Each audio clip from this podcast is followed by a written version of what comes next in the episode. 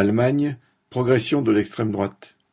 En Allemagne, depuis les élections du 8 octobre, le problème que poseraient les réfugiés domine les informations télévisées et les débats politiciens. Les migrants dont patronat et gouvernement s'accordaient jusque-là à dire qu'il faudrait en accueillir chaque année entre 300 et 500 000 pour combler les besoins de main-d'œuvre seraient devenus un problème.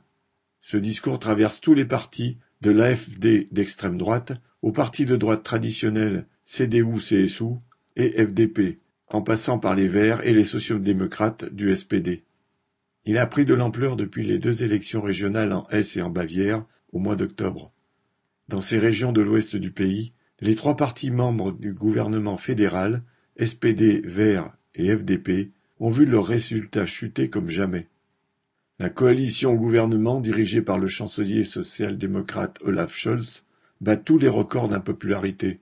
L'augmentation des prix de l'énergie ayant entraîné le repli de certains secteurs clés de l'économie, à commencer par la chimie et le bâtiment, le gouvernement verse des milliards de subventions aux entreprises, notamment pour leur garantir des prix d'énergie très bas, largement inférieurs à ceux payés par les particuliers.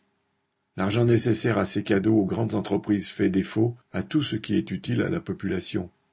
Les fermetures d'hôpitaux se multiplient, les crèches, les écoles ne peuvent plus tourner correctement et nombre d'infrastructures se dégradent. Avec le bas niveau des pensions et le décrochage des salaires, l'augmentation élevée des factures d'électricité atteignant de 300 à 400 euros mensuels, les conditions de vie de nombreuses familles ouvrières se sont largement dégradées.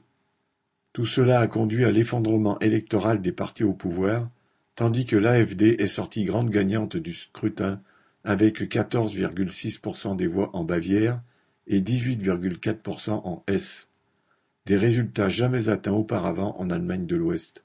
En moyenne, lors de ces élections, un quart des ouvriers auraient voté pour ces partis au discours toujours plus violemment anti-immigrants. Depuis cette élection, les partis de gouvernement tentent d'emboîter le pas à l'AfD et surenchérissent sur le terrain de la démagogie anti-migrants. Sous la pression de la CDU comme de l'AfD, le gouvernement a introduit des contrôles aux frontières, élargi les pouvoirs de la police pour augmenter le nombre d'expulsions.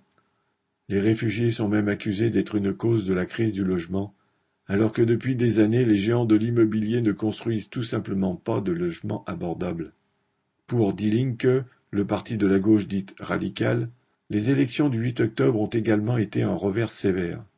Sarah Wagenknecht, qui fut longtemps l'égérie du parti, a annoncé qu'elle quittait le navire avec une dizaine d'autres députés de Die Linke pour fonder un nouveau parti. Le manifeste de fondation de celui-ci contient un mélange de vagues promesses qui pourraient être empruntées au SPD et de formulations anti-migrants propres à séduire les électeurs de l'AFD. Comme l'AFD, Wagenknecht dénonce au nom du pacifisme les sanctions contre la Russie et les livraisons d'armes à l'Ukraine, mais elle le fait en se plaçant sur un terrain nationaliste, en expliquant que cette politique nuit gravement à l'industrie allemande, reprenant ainsi l'idée qu'il y aurait, entre capitalistes et travailleurs d'Allemagne, des intérêts communs. Elle n'hésite pas, elle non plus, à s'en prendre aux migrants en les présentant comme des concurrents des autres travailleurs, qui seraient responsables de la baisse des salaires et des prestations sociales, contribuant ainsi à crédibiliser le discours de l'AfD. Cet alignement derrière la démagogie xénophobe de l'extrême droite dédouane les capitalistes, divise les travailleurs et contribue à les désarmer. Alice Morgan